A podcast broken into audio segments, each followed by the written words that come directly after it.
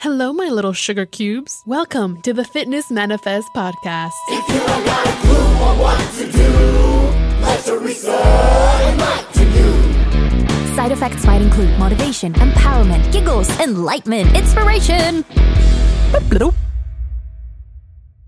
Perfect gets in the way of progress.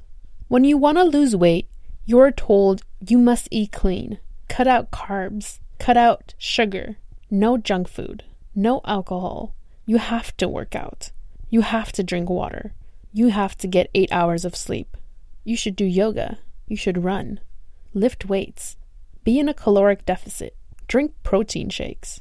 Eat keto. And the list goes on. With this constant bombardment of things that you need to do if you want to lose weight, we begin to write a narrative that perfection is the only way to get to the size we want to be. The issue with perfection is that it is unrealistic. It gets in the way of good. If your career involves looking fit, then your health and fitness are part of your job. Therefore, you make it your number one priority. But if you're like the rest of us who have a job and it's constantly demanding more of you, or you're in school and assignments keep piling on as the semester goes, or you're a mom who's constantly needed by your little ones, it is incredibly challenging to balance everything and stay sane at the same time. Instead, consider an alternative that will allow you to reach your goals while keeping your mental sanity and consistency. This new way of tackling habits that make you lose weight is adaptable to new stages of your life, perhaps ones that you embark on next week, or next year, or even next decade. It's nothing revolutionary or exciting, really. It's just to focus on one habit at a time. Challenge yourself to go against our new normal of multitasking. Treat the inner child within you rather than the adult version of you. When a kid is learning to grab with its hand, you don't instantly demand it to grab big things and small trinkets and slimy objects with ease. No, you give them one item to focus on.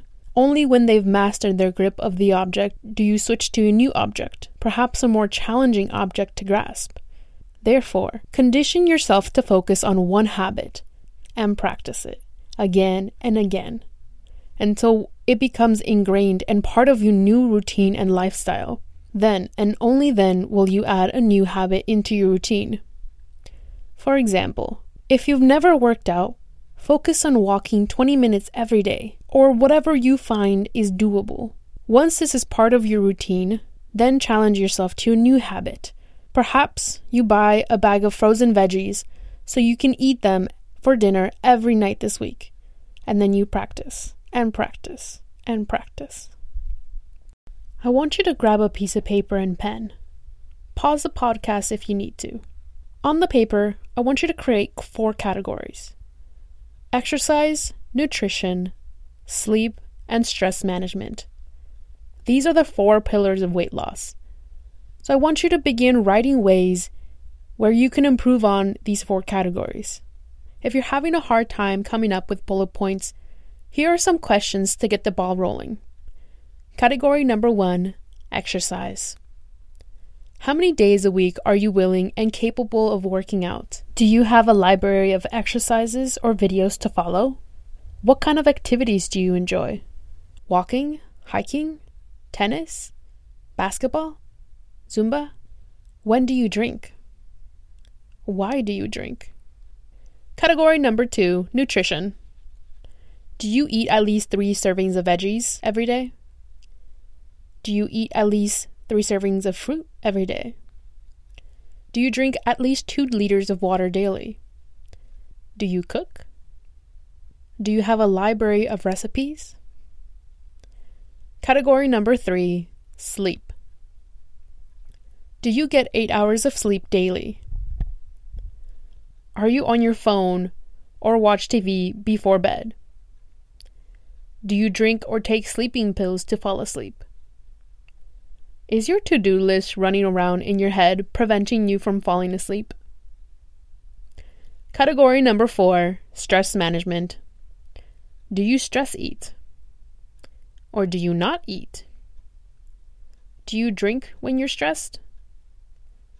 Can you not sleep when stressed? Do you drink to unwind after a long day? What do you do to relax?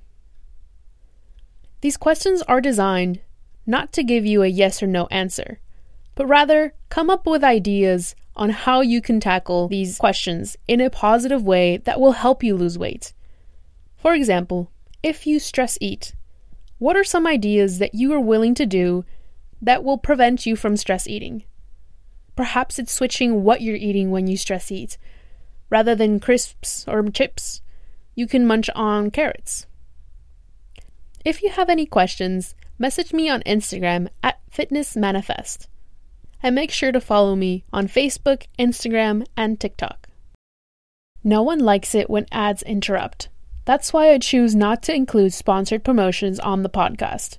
Instead, consider supporting the Fitness Manifest podcast through a PayPal donation. See the link in the description below to get started, and thank you in advance.